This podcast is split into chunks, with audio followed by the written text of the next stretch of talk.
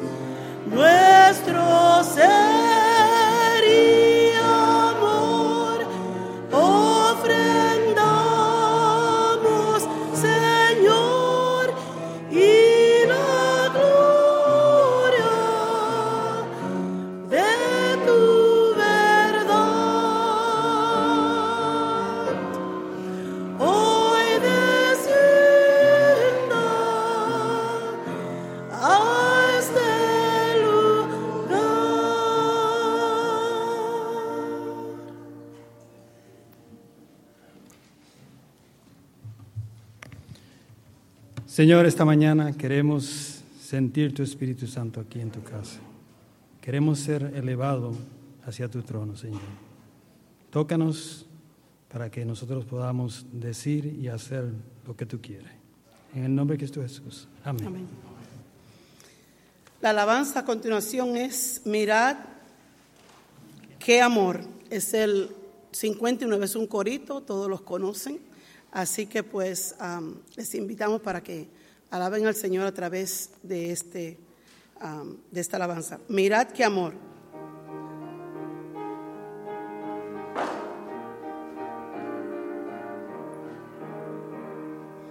Mirad qué amor nos ha dado el Padre al hacernos hijos de Dios.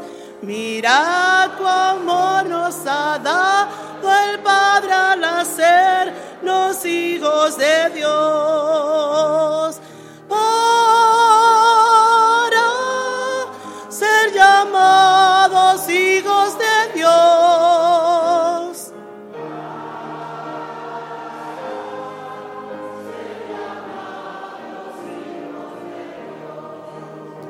Mirad qué amor nos ha dado el Padre al hacernos hijos de Dios.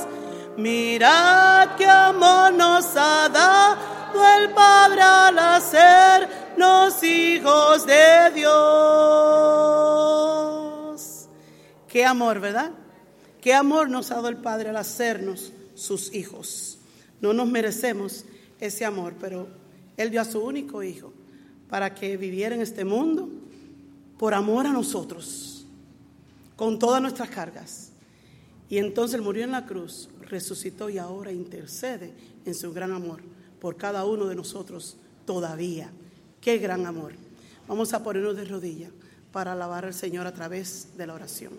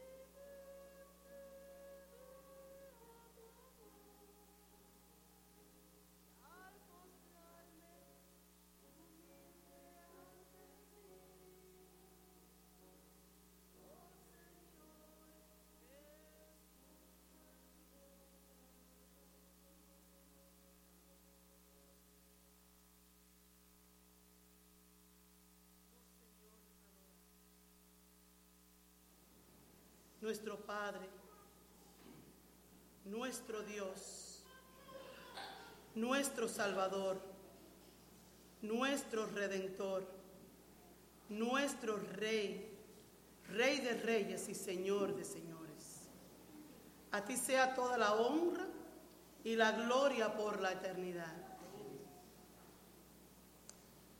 Qué amor tan grande es, la- es el tuyo para con cada uno de nosotros.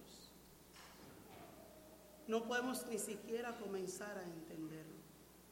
Pero te queremos glorificar en esta mañana. Te queremos adorar en esta mañana. Porque has sido muy bueno con nosotros. Y porque para siempre es tu misericordia. Un grupo de tus hijos, oh Dios, se reúne en tu casa de oración en esta mañana para que, Señor, te podamos decir, Padre, Padre Santo, una vez más. Para que podamos, Señor, rendir nuestras vidas, espíritu, alma y cuerpo a ti. Oh Padre, pedimos el perdón por nuestras faltas y todos nuestros pecados. En todo lo que te hayamos ofendido, oh Dios, rogámoste que tengas piedad y compasión, misericordia de cada uno de nosotros. Que apropie los méritos de la sangre de Cristo Jesús, tu único Hijo, que fue derramado en la cruz del Calvario por nosotros, por nuestros pecados. Y que purifiques nuestras vidas. Úngenos, Señor, con tu Espíritu Santo de una manera especial que nuestros ojos puedan ver el tiempo que estamos viviendo. Que pongas en nuestros corazones el buscar más de ti a través de tu palabra. Que podamos ser obedientes al encontrar allí tu deseo y tu sueño para con nosotros. Reprende a Satanás y todos sus agentes fuera de nuestras vidas. Deseamos amarte deseamos obedecerte. Deseamos vivir una vida tal que otros puedan ver en nosotros a Cristo Jesús. Sálvanos, Señor. Ponemos ante tu trono de gracia a aquellos enfermos de tu pueblo. Está el esposo de la hermana Elena Ojeda. También hay otros enfermos en tu pueblo, Señor, que tú conoces. Julio hace tiempo no nos visita, pero él porque está enfermo también. Te pido que tú seas con él, que hasta él llegue tu amor también y tu misericordia. Y de acuerdo a tu santa y divina voluntad, haya sanidad también en su vida. Te ruego por aquellos que no han podido llegar a tu casa de oración.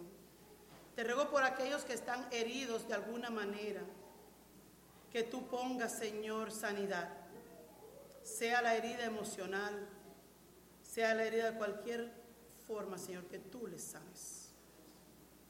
Te pido que tú seas con la persona que tú has cogido en esta mañana para traer tu palabra. Que tú lo llenes tu Espíritu Santo. Y que tus palabras puedan entrar no solamente a nuestros oídos, pero a nuestros corazones con poder para obedecer. Gracias por el día del sábado. Gracias por este santo día y la oportunidad de venir a tu casa de oración y adorarte. Y gracias porque muy pronto Cristo Jesús ha de venir.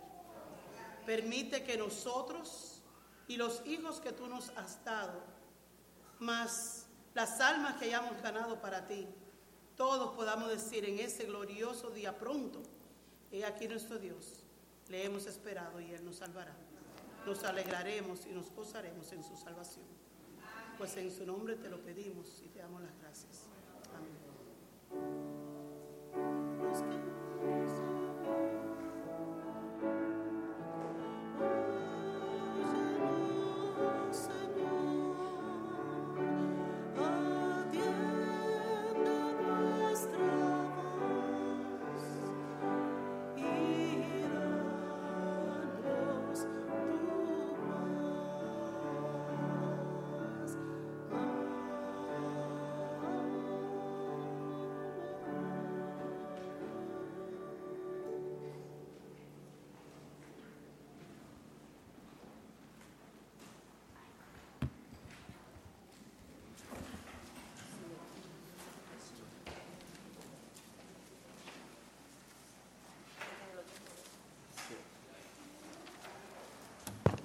Feliz sábado.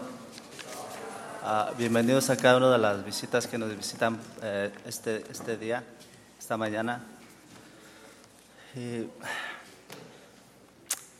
el diezmo es una muestra de agradecimiento a Dios. Cuando diezmamos reconocemos que has sido bendecido más allá de lo que mereces y que Dios es el actor de nuestra bendición.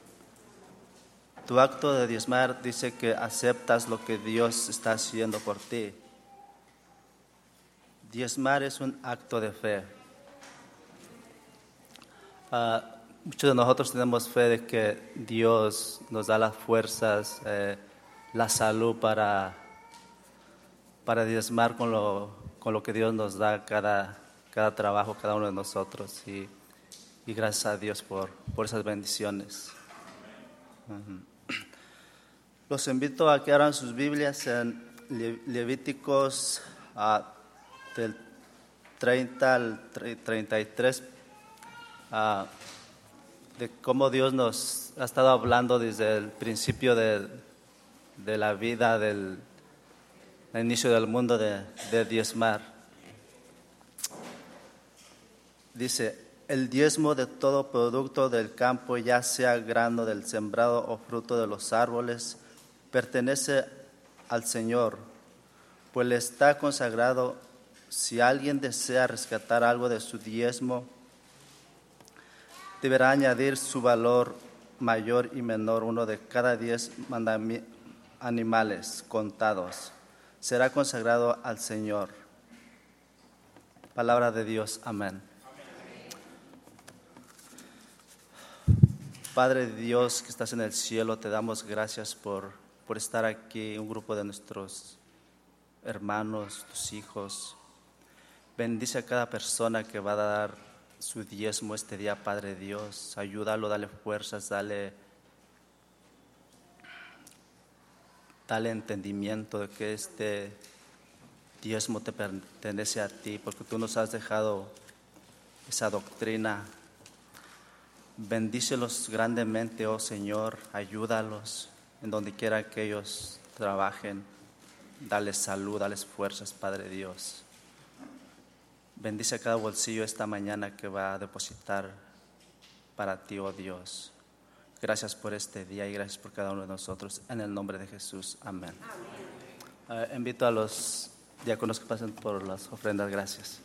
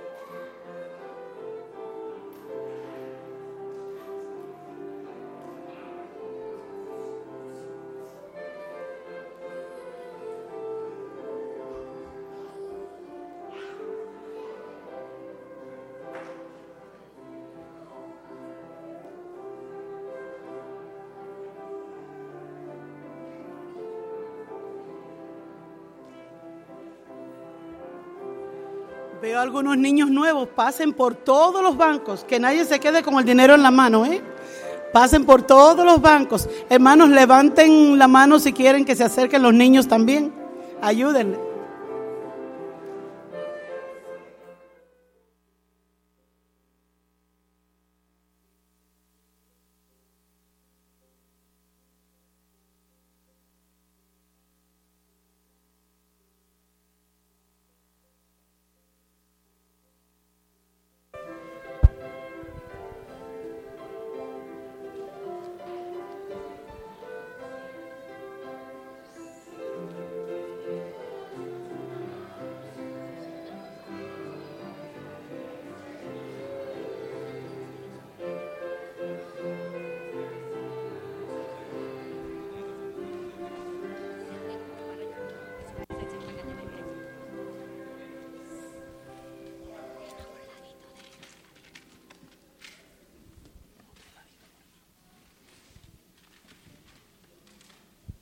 Muy buenos días, niñitos. ¿Cómo están?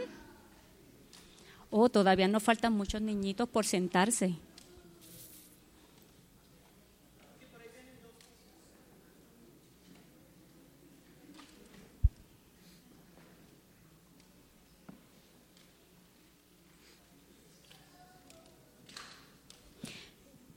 Mmm, qué lindos. Hoy, ustedes están hermosos.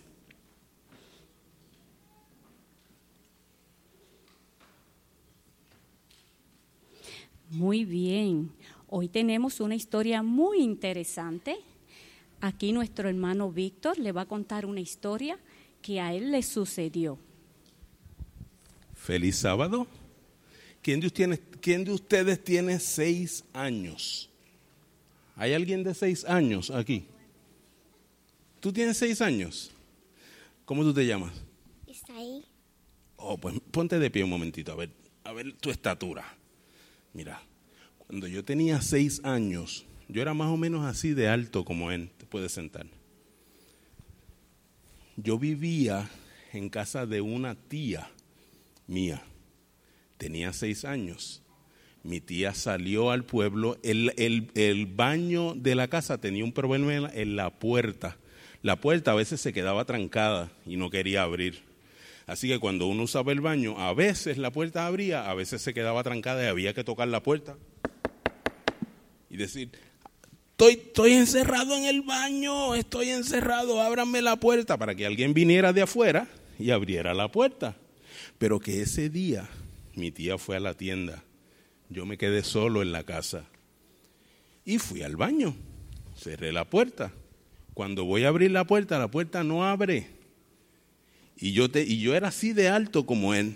La única ventana que había en ese baño era más o menos así de alta. Ponte de pie, otra vez. La ventana era así, bien alta la ventana. Yo no podía mirar por la ventana hacia afuera porque no alcanzaba. El baño era pequeño y yo estaba trancado en el baño. Yo grité para ver si los vecinos me escuchaban. Brinqué, me agarré de la ventana así y miré para afuera a ver si alguien me escuchaba. Nadie me escuchaba. Y mi tía le gustaba mucho hablar. Se encontró con alguien en la tienda y hablaron y hablaron y yo en el baño, encerrado. Y ella pasándolo muy bien hablando con alguien en la tienda. Después que ya yo estoy desesperado, me acordé de alguien que siempre había estado pendiente de mí. Y cuando yo tenía esa edad, yo le llamaba papá, papito Dios, me acordé de él después de haber sufrido tanto tiempo. Si me hubiera acordado antes, posiblemente me hubiera ayudado antes, pero esperé demasiado y me acordé de él. Y oré. Le digo, papito Dios, estoy encerrado en el baño y estoy cansado de estar encerrado en el baño tanto tiempo. Este baño está muy solitario, yo necesito que tú me ayudes a abrir la puerta. Desde afuera hay que abrirla, ayúdame a abrirla porque yo no puedo abrirla solo. ¿Y qué ustedes creen que pasó? ¿Qué pasó? Yo fui a abrir la puerta y cojo la manija de la puerta y la muevo y no abre. Yo digo, no abre. Y entonces cuando no abrió, en diferencia a las otras veces que yo me desesperaba, me, me, para mí fue gracioso que no abriera, porque yo sabía que iba a abrir. Ya yo se lo había pedido, así que yo sabía que iba a abrir. Entonces dije, mira, no abrió, vamos a abrirla otra vez. ¡Pap! Y la puerta abrió. Y yo salí del baño. Yo me sentía tan feliz que la misma puerta del baño, con la puerta abierta, no la volví a cerrar. Me arrodillé y le di gracias. Le dije, gracias porque tú siempre estás conmigo. Y perdóname por no haberme acordado antes. ¿Quién sabe qué es el día de mañana? Mañana va a ser el día de... ¿El día de? Los padres. El día de los padres. Todos nosotros tenemos un papá en común. ¿Quién es el papá que nosotros tenemos en común? Yo acabo de hablar de él. ¿Quién es el papá que nosotros tenemos en común? Dios. Viste, la nenita de aquí sabe que el papá que nosotros tenemos en común es Dios. Él quiere que nosotros cuando estemos en problemas, cuando estemos solos, cuando tengamos miedo, cuando esté oscuro y no sabemos qué hacer, Él quiere que nosotros le pidamos a Él para que Él esté a nuestro lado, nos acompañe, nos ayude y hasta nos supla. ¿Cuántos de ustedes están contentos de tener un Dios así? Deja ver las manos. ¿Cuántos de ustedes están contentos de tener un Dios así? Yo sé que por dentro todos están alzando las manos aunque no las veo. Déjame ver. Así que vamos a orar. Oramos. ¿Alguien quiere orar? Vente, ¿para qué ores?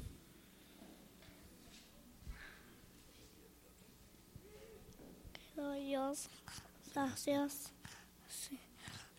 Por estar con nosotros Hasta que los ojos y por acompañarnos. con la boca y a los. Amén. Amén. Amén. Que el Señor los bendiga. Ahora vayan a sus asientos con su papá y su mamá.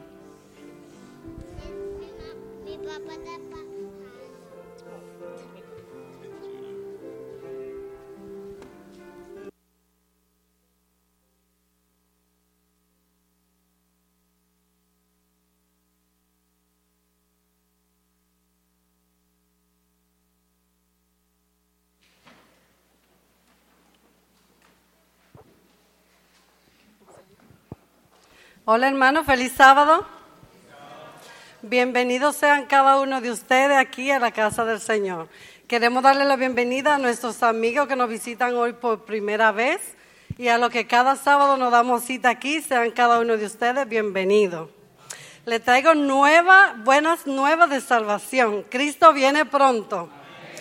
Y para todos aquellos que estamos viviendo tiempos difíciles, pruebas y problemas, no desmayéis, el Señor está al control. Y quiero decirle también que en un mundo donde hay tanto dolor, que hay tanta maldad, Jesucristo ha venido a ofrecernos salvación y vida eterna. Esa es la esperanza de cada uno de nosotros. para la honra y gloria de Dios. Qué bueno es obedecer al dueño del universo. No merecemos tal honra, es un gran privilegio. Nuestro Dios en las alturas es soberano y supremo. Es tan grande su majestad, su gloria cuentan los cielos. Todo, aquello que creó con su palabra y con celo lo colocó en su lugar. Él vio que todo era bueno. Mas aún algo faltaba. No podía obviar el resto. Quería ser padre de hijos que le guardaran respeto, que caminaran con él, le confiaran sus secretos, como al padre que les ama, como amigo en todo tiempo. Entonces determinó como propósito eterno el darnos lo más preciado, lo más valioso y perfecto, aquel que con su sangre pagó por ti y por mí. Gran misterio. No menosprecies tal don. No ignores sus mandamientos. Obedecer al Señor es un gran privilegio. Amén.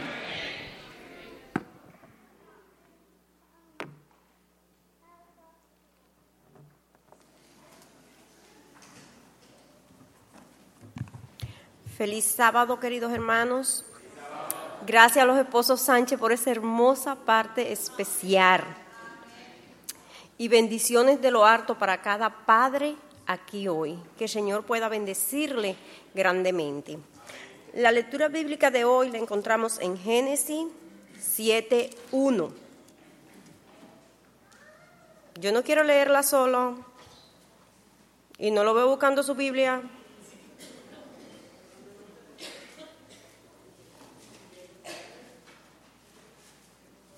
La vamos a leer todos juntos.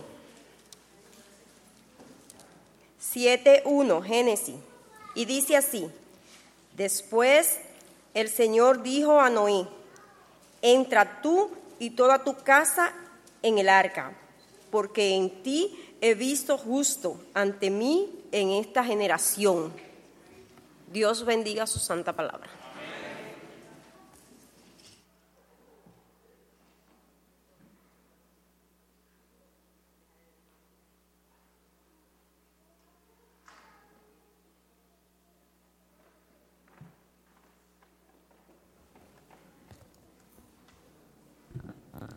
Feliz sábado, hermanos. Feliz Día de los Padres a todos los padres. Y feliz Día de los Padres para todo el mundo. El Día de los Padres para todos es igual que el Día de la Madre, ¿verdad? Quiero ver la mano. ¿Quién aquí no tuvo un padre? Ok. So, todos es para todos. Es para los padres y para todos nosotros también. Eh, quiero darle una cordial bienvenida a todas las visitas. Si hay una visita al lado de usted, dígale bienvenido a la casa de Dios.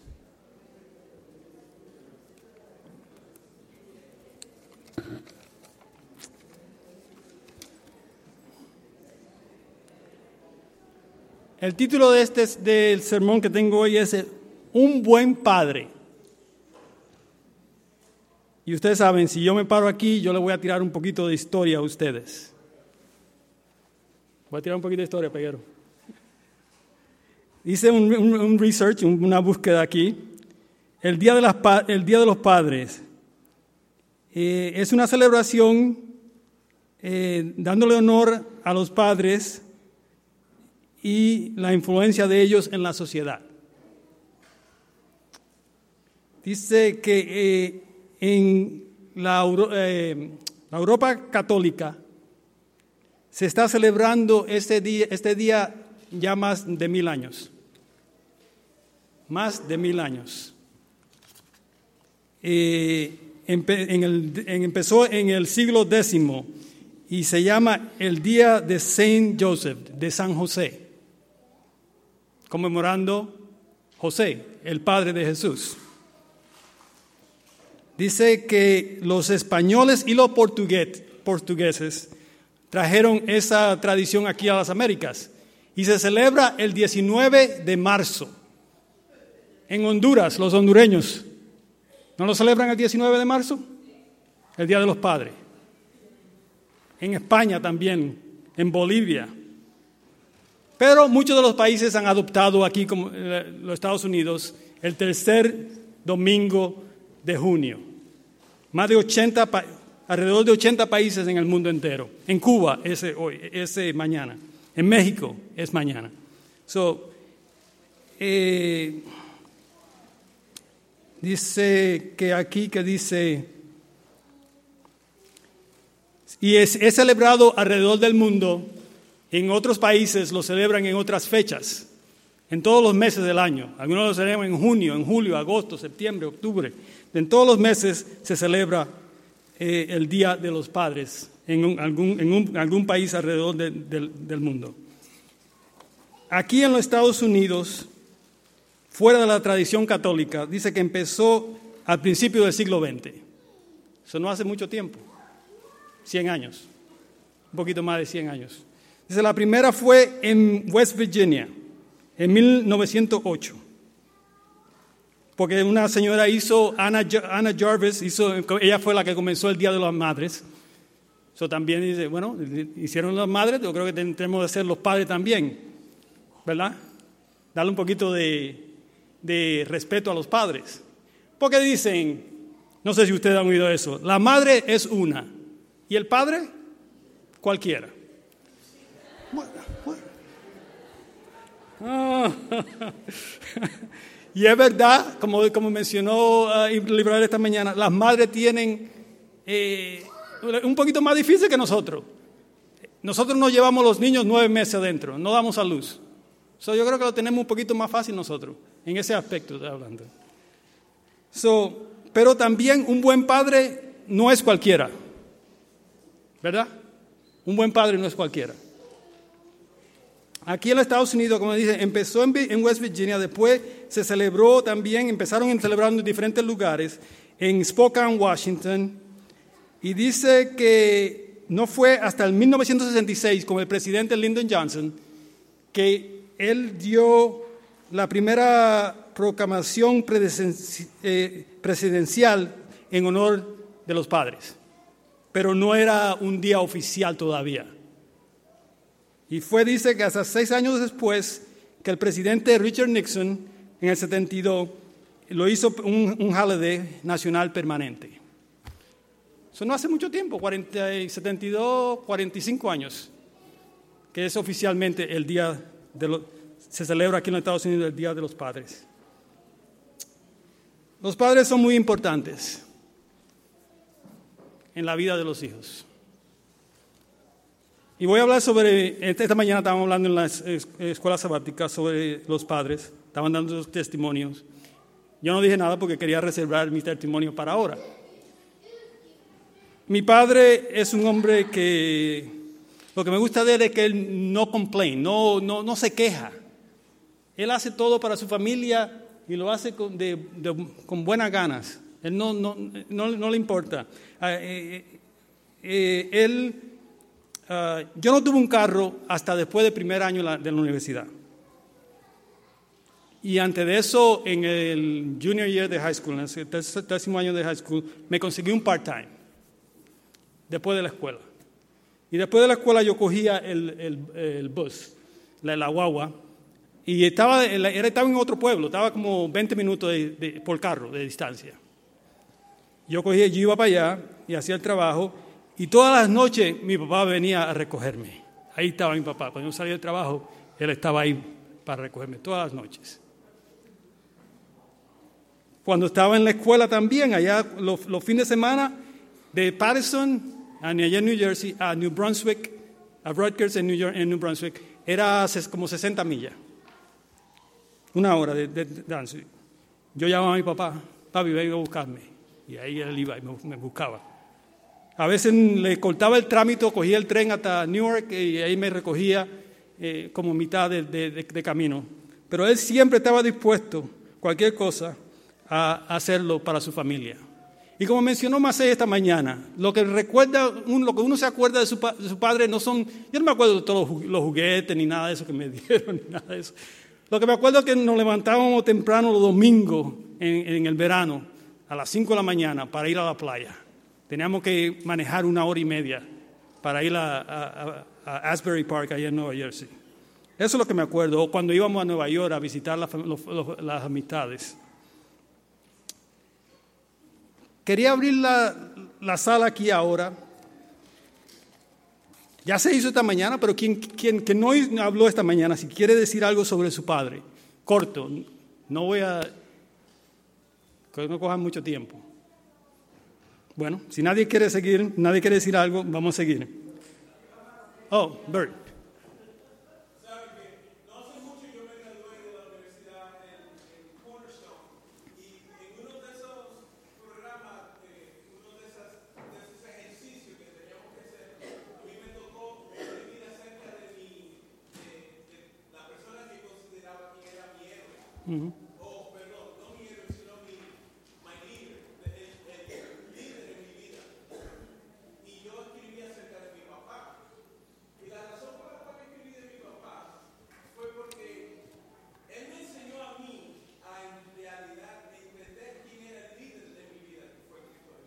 Sí, sí. Mi papá nos levantaba a nosotros, como tú dijiste, a las cinco y media, todos los días, para hacer el culto en la casa. Y muchas veces nosotros hacíamos muchas,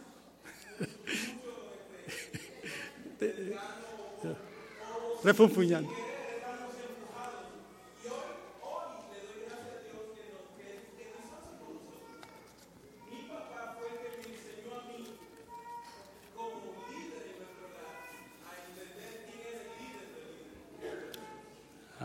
Amén. Aquí quiero hablarle a ustedes ahora sobre siete padres ejemplares de la Biblia. Siete padres eh, eh, ejemplares de la Biblia. Y voy a empezar con el número uno, Noé. Dice aquí, gracias a la fidel- fidelidad de Noé hacia Dios, en tiempos en que la tierra estaba llena de inmoralidad, Dios libró a Noé y a su familia del diluvio. Noé, número uno. Aquí menciona número dos, dice Abraham. Cuando Abraham ya estaba avanzado en edad, estaba preocupado por el futuro de su hijo Isaac. Encomendó a su criado más viejo para que escogiese, esposa a su hijo. Así que el criado salió a cumplir esta misión y le pidió dirección a Dios para escoger correctamente. Los padres deben ser guías y consejeros de los hijos para hacer una buena elección. Abraham. Aquí menciona a Josué también. Josué fue un padre con un objetivo bien claro, de servir a Dios junto con su familia. A Job. Los hijos de Job se reunían para comer y beber. Pasados los días de fiesta de sus hijos, Job, le, eh, eh, Job los santificaba y ofrecía holocausto para que cualquier pecado que hubiesen cometido en esos días fueran perdonados. Este es un ejemplo de un padre que intercede constantemente por sus hijos. Menciona a David. David, el rey David, por su hijo oró por su hijo Salomón, que había de su- sucederlo en el trono. Le pidió a Dios que fuera intachable para que guarde todos los mandamientos y para que continúe el proyecto de construir casa para Dios que David había comenzado. Este es un padre ejemplar que encomendó sus proyectos a su hijo y además le pidió a Dios que no se apartara de sus caminos. Mardoqueo. Usted dice Mardoqueo, ¿ok? Bueno, dice aquí, era primo de Esther, pero también fue padre, padre adoptivo, ya que cuidó de ella desde su niñez, cuando quedó huérfana y hasta llegó a ser reina, a ser reina. Gracias a ello, los judíos fueron librados de una gran masacre. Y finalmente termina con José. Dice, José, aunque no se habla mucho acerca del Padre terrenal de Jesús en la Biblia, en los Evangelios se narra, se narra un suceso que pone en evidencia lo correcto y justo que era José. El nacimiento de Jesús fue así, estando desposada María, su madre, con José, antes que se juntasen, se halló que había concebido del Espíritu Santo. José, su marido, era justo y, que, y no quería infamarla, quiso dejarla secretamente. Y pensando, en es- pensando él en esto, he aquí que un ángel del Señor le apareció en sueño y le dijo, José, hijo de David, no temas recibir a María por tu mujer, porque lo que en ella es engendrado del Espíritu Santo es. Dice aquí, en una ocasión donde quizás José, José pensó que su futura esposa lo había engañado, no quiso armar ningún rollo, tampoco quiso dañar su reputación, mucho menos quería perder tiempo averiguando cosas que no lo iban a llevar a ninguna parte. Pero cuando recibió la confirmación de un ángel de que su futura esposa había conseguido, concebido el Espíritu Santo, acepta la responsabilidad de cumplir el rol del Padre terrenal de Jesús. Esos son siete padres ejemplares de la Biblia. Y quiero concentrarme esta mañana en uno, el primero. Mencioné los siete, pero ahora me voy a concentrar en el primero, que es Noé. Vivió en un tiempo nice, Noé, un tiempo que todo estaba bien, no había ningún problema. Everything was fine and dandy, como dicen. No. Dice, en estos tiempos, en los tiempos de Noé, e igual que, que ahora, también dice, En estos tiempos tan controvertidos es difícil de encontrar modelos a seguir en cuanto a la paternidad. A lo largo de la historia, el papel del padre en la familia como cabeza ha sido desempeñado, desempeñado del, todo, del todo bien por la gran mayoría. No ha sido desempeñado del todo bien por la gran mayoría. Es por esa razón que, es, que su importancia dentro del núcleo familiar es sencillamente encasillado en proveedor de los bienes y ahora en tiempos de relevancia femenina ya solamente en portador de células germinales para la procreación. Si, cierto, si bien es cierto que no existe una escuela humana para aprender a ser padre de familia, sí existe la intrusión del mayor y mejor ejemplo que es Dios y su palabra. A través que a través de hombres comunes como nosotros, sin ninguna característica fuera de lo normal, más que la disponibilidad a hacer la voluntad de Dios, nos muestran que hoy por hoy que ser un padre ejemplar es posible. Ser un padre ejemplar es posible. Se requiere de ajuste, principalmente obediencia al plan de Dios. Meditemos acerca de la vida de un hombre extraordinario llamado Noé, que en, tiempos de crisis moral pudo sacar adelante a su familia y su decisión le llevó a ser la única familia sobreviviente de, la destrucción que Dios trajo. Si busquemos, pongan eh, Génesis 6.5, busquen Génesis 6.5, ahí encontramos el texto.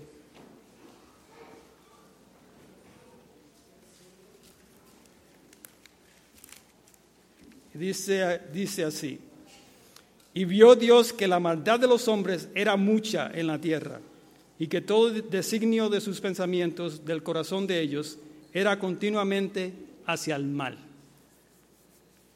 Cuando Dios decidió destruir a los, los antediluvianos, es que ya estaba, ya llegó al colmo ya. So, si creen que lo que está pasando ahora son cosas ah, fuertes, lo que pasó en ese entonces era igual o peor. ¿ah? Era igual o peor.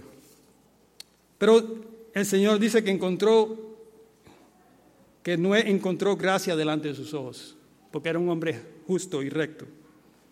Dice, un padre ejemplar tiene convicciones firmes acerca de Dios y su voluntad.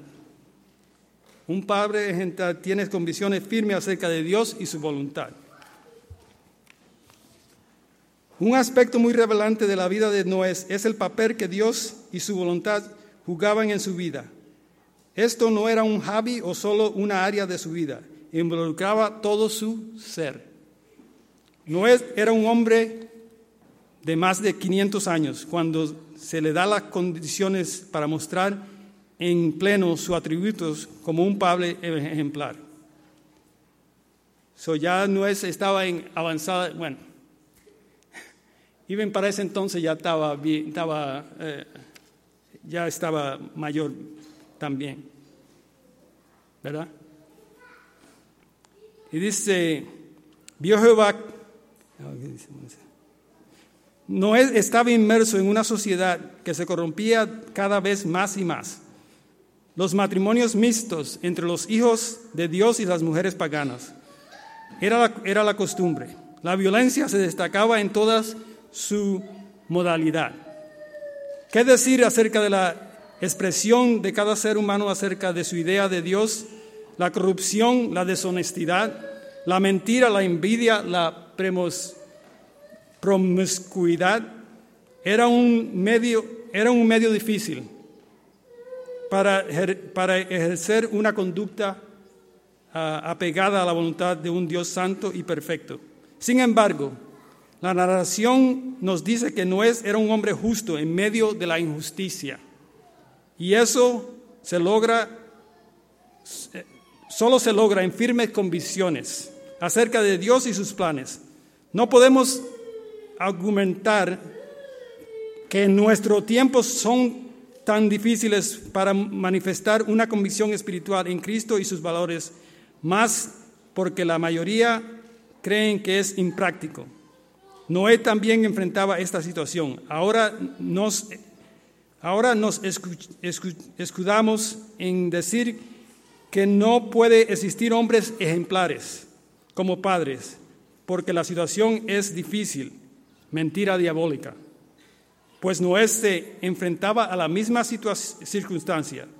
Es mentira que la maldad de los seres humanos de ahora sea más depravadas que los, que los de antaños. Ahora solo han inventado nuevas formas de expresar su maldad, pero la maldad en grado es la misma.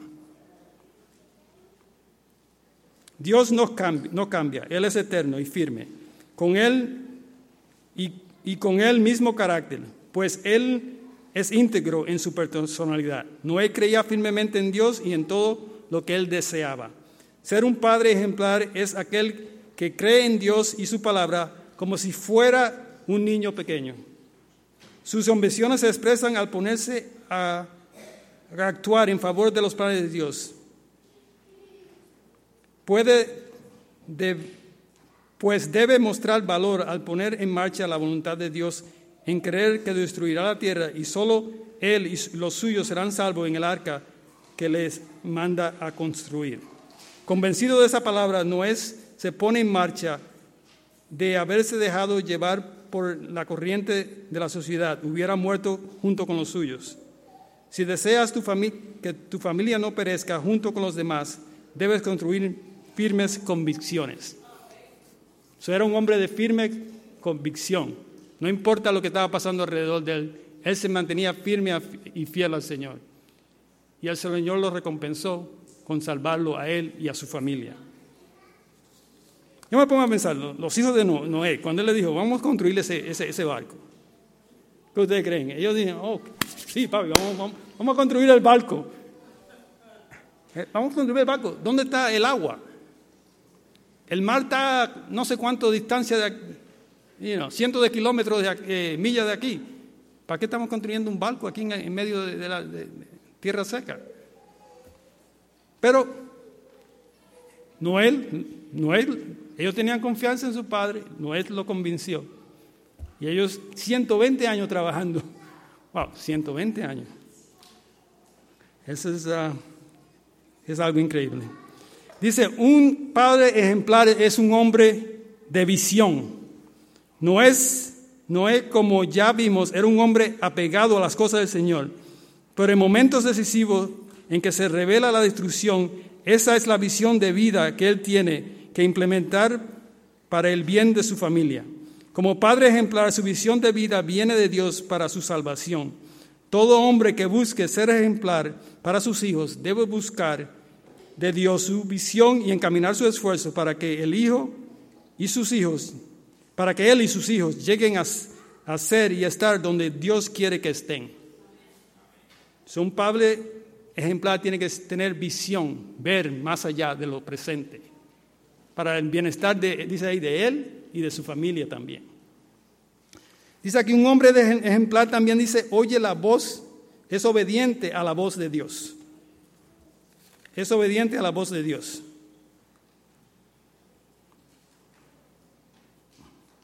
Y también dice aquí también, un hombre ejemplar alaba a Dios con su familia. Luego edificó Dios un altar a Jehová, ofreció el holocausto en el altar. El desastre se, de, se, se, des, eh, se, desata y la muerte cobra sus vistas en medio de la tierra. Se cierra la puerta del arca y con solo ocho personas dentro y muchas especies de animales. Pero pasó 40 días y 40 noches lloviendo, hasta que no quedó duda que, todo, que toda carne había muerto. Después de un tiempo que las aguas bajan, bajaban, entonces cuando el arca encalla y se abre la puerta, lo primero que hace Noé y su familia es levantar un altar y adorar el nombre de Dios.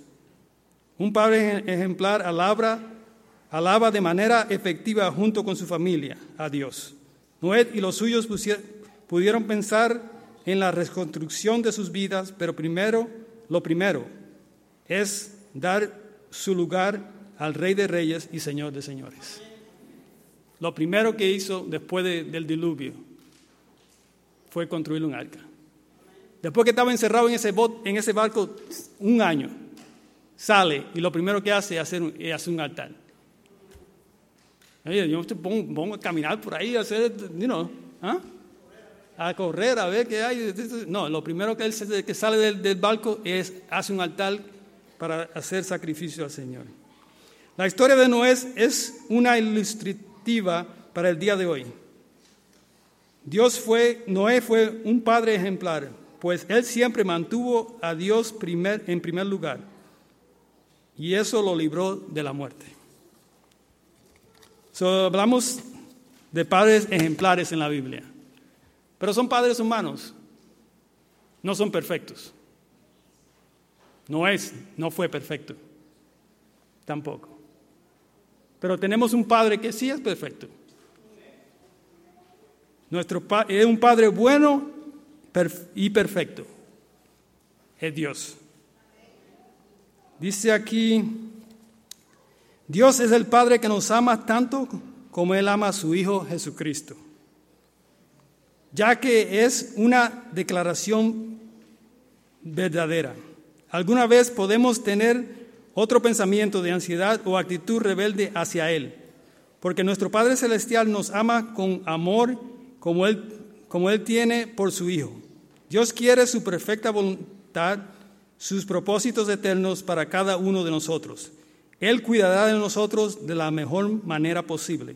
Si buscamos en Salmo 23, ahí yo creo que lo dice más claro que cualquier otro lugar en la Biblia. Salmo 23. Vamos a leer ese salmo. Dice aquí, Jehová es mi pastor, nada me faltará.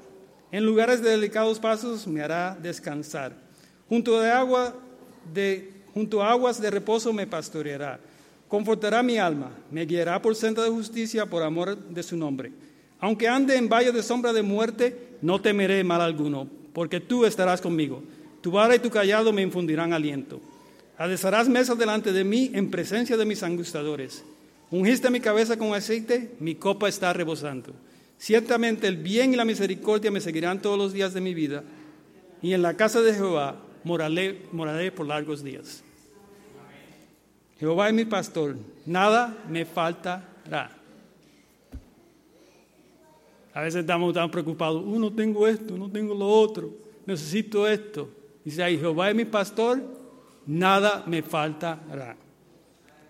En lugares delicados pasos me harás descansar, me va a llevar a un lugar seguro, confortará mi alma me va a guiar en senda de justicia por amor a su nombre.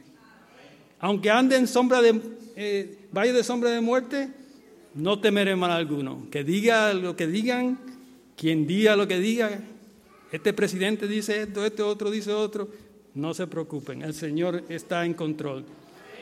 Tu vara y tu callado se infundirán aliento. Adesarás mesa delante de mí en presencia de mis adoradores. Ungiste mi cabeza con aceite mi copa está rebosando. Ciertamente el bien y la misericordia me seguirán todos los días de mi vida. Y en la casa de Jehová moraré por largos días. Yo creo que este es un salmo que yo creo que debemos eh, eh, diariamente, hoy en día. Aquí dice, como el Padre se compadece de los hijos, se compadece Jehová de los que le temen, porque Él conoce nuestra condición acerca que somos polvo. Jesús vino a revelar al Señor como un Padre amoroso. Si buscamos Juan 14, 7 al 9, ahí es el Señor Jesús hablando. Me gusta leer las cosas que el Señor dice, porque no son cosas de según, you know, second hand. Ahí son cosas que el mismo Señor está diciendo. Dice, si me conocéis, también a mi Padre conoceráis. Y desde ahora les conoceréis y les habéis visto. Felipe le dijo, Señor, muéstranos el Padre y nos basta. Jesús le dijo, ¿tanto tiempo hace que estoy con vosotros y no me ha conocido Felipe? El que me ha visto a mí ha visto al Padre. ¿Cómo pues dice tú, muéstranos al Padre? Señor te reveló a nosotros en Jesús. Eso es algo que a mí, a mí me gusta. Yo quisiera ver al Señor. No, sé si te han pensado eso. Ver, Se- ver a Jesús. Si Jesús estuviera sentado ahí, mítico. Wow. Eso sería. Yo, dice, yo podría reconocer que, que Él es Dios. ¿Ah? Bueno. Eh, es solo una revelación de Dios, pero el Señor Jesucristo, que la idea de Dios es el Padre, es solo en la revelación de Dios por el Señor Jesucristo que la idea de Dios, el Padre, es completamente desarrollada. El título de Padre es un rango distintivo en el Nuevo Testamento, en las enseñanzas de Jesús, especialmente en el Evangelio de Juan. Él revela a Jehová como Dios el Padre. Él no es, él no es el Padre de todos los hombres, sino solo de aquellos que, que vienen a Él a través de Jesucristo. Nadie viene al Padre sino por mí. Hay una distinción entre Dios como creador y como Padre para el creyente. Dice que en la Biblia, en el Nuevo Testamento, menciona más de 200 veces, Jesús menciona al Padre. Los en- enseñó a orar, cuando le enseñó a orar en la oración, le dice, Padre nuestro que estás en los cielos. So, él, le enseña a los discípulos que tenemos un Padre celestial que está preocupado por nosotros. Aquí menciona también, Dios es un Padre bueno y perfecto. Si buscamos primera de Juan, busquen primera de Juan, capítulo 3, versículos 1 y 2.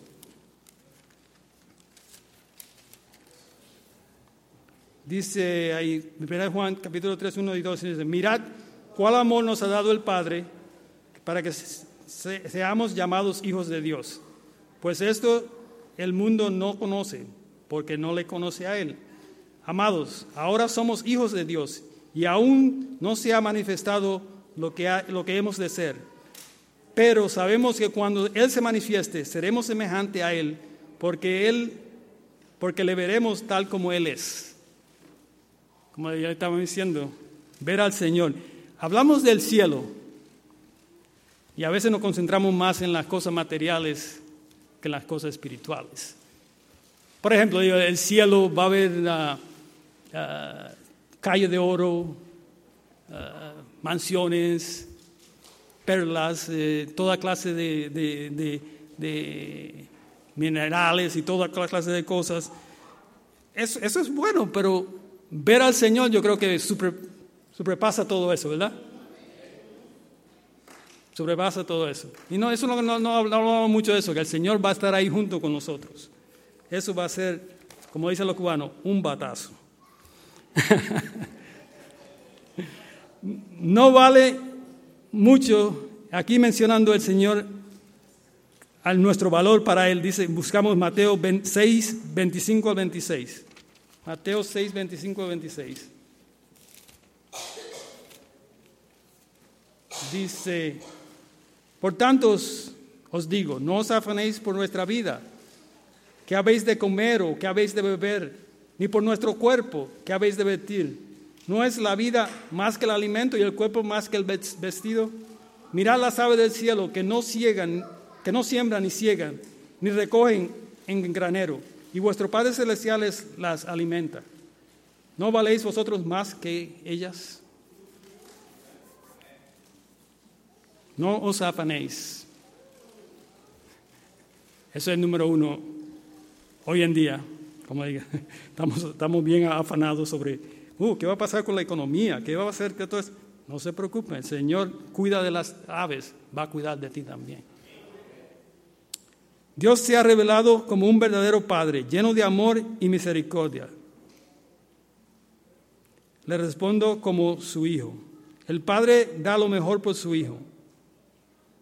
Bus- busquemos a Mateo 7, a mí me digo 7, 11. Y dice Mateo 7, 11. Pues si vosotros siendo malos sabéis dar buenas dádivas a vuestros hijos, cuánto más vuestro Padre que está en los cielos dará cosas, bu- buenas cosas a los que le piden. Pedirle a Dios y Él te dará lo mejor, no lo que tú pides. Es otra cosa, pensamos, el Señor me va a dar exactamente lo que yo estoy pidiendo. Ah, no. Él te va a dar lo mejor que Él cree, que Él sabe que es mejor para ti. Y lo que tú tienes que confiar, que Él, te da- él está dándote lo mejor. Nuestro Padre Celestial requiere dar, quiere dar mucho más de lo que nosotros, de lo que somos capaces de recibir. Y voy a concluir. Dice, una de las grandes necesidades que nosotros tenemos es la seguridad. El creyente en Jesús, en Jesucristo, está eternamente seguro, porque hay un doble agarre divino alrededor del creyente. Jesús nos enseña que nadie puede arrebatarnos de sus manos, segura, seguras, y nadie es capaz de arrebatarlas de la mano de mi Padre. Yo y el Padre somos uno. So, pensemos en esto esta mañana, que el Señor tiene, nos tiene en sus manos. Nadie nos puede arrebatar de la mano del Señor. Nadie. Una cosa que nadie te puede quitar es la salvación. Te pueden quitar todo, hasta la vida te pueden quitar, pero no te pueden quitar la salvación que está en el Señor Jesús. Pensemos en esto.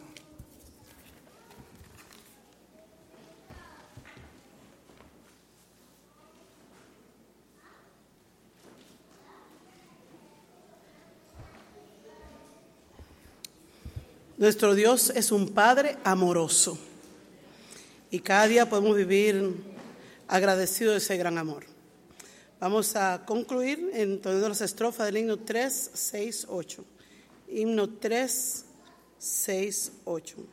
Pon- Puesto de pie, por favor. Padre amado.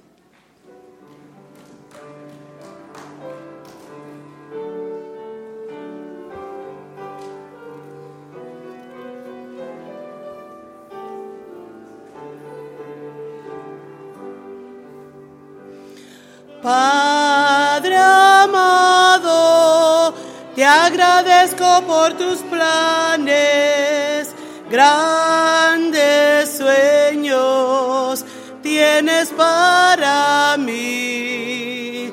Tú me guías por las sendas de esta vida, a tu lado nada faltará.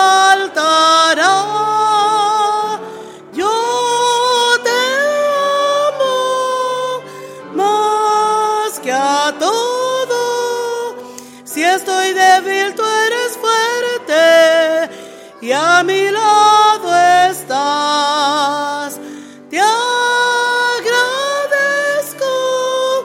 Padre amado, porque unes nuestras vidas a tu corazón. Padre amado, te agradezco por tus planes,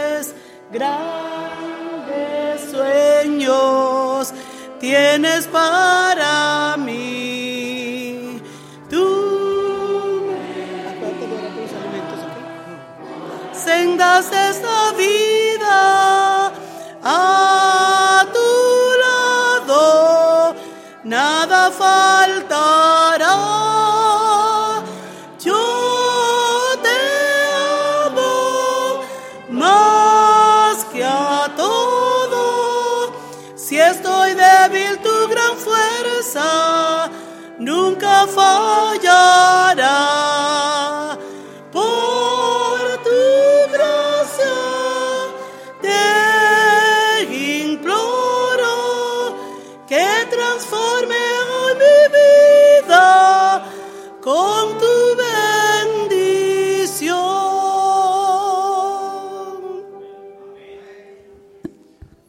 Padre amado, gracias por tu salvación.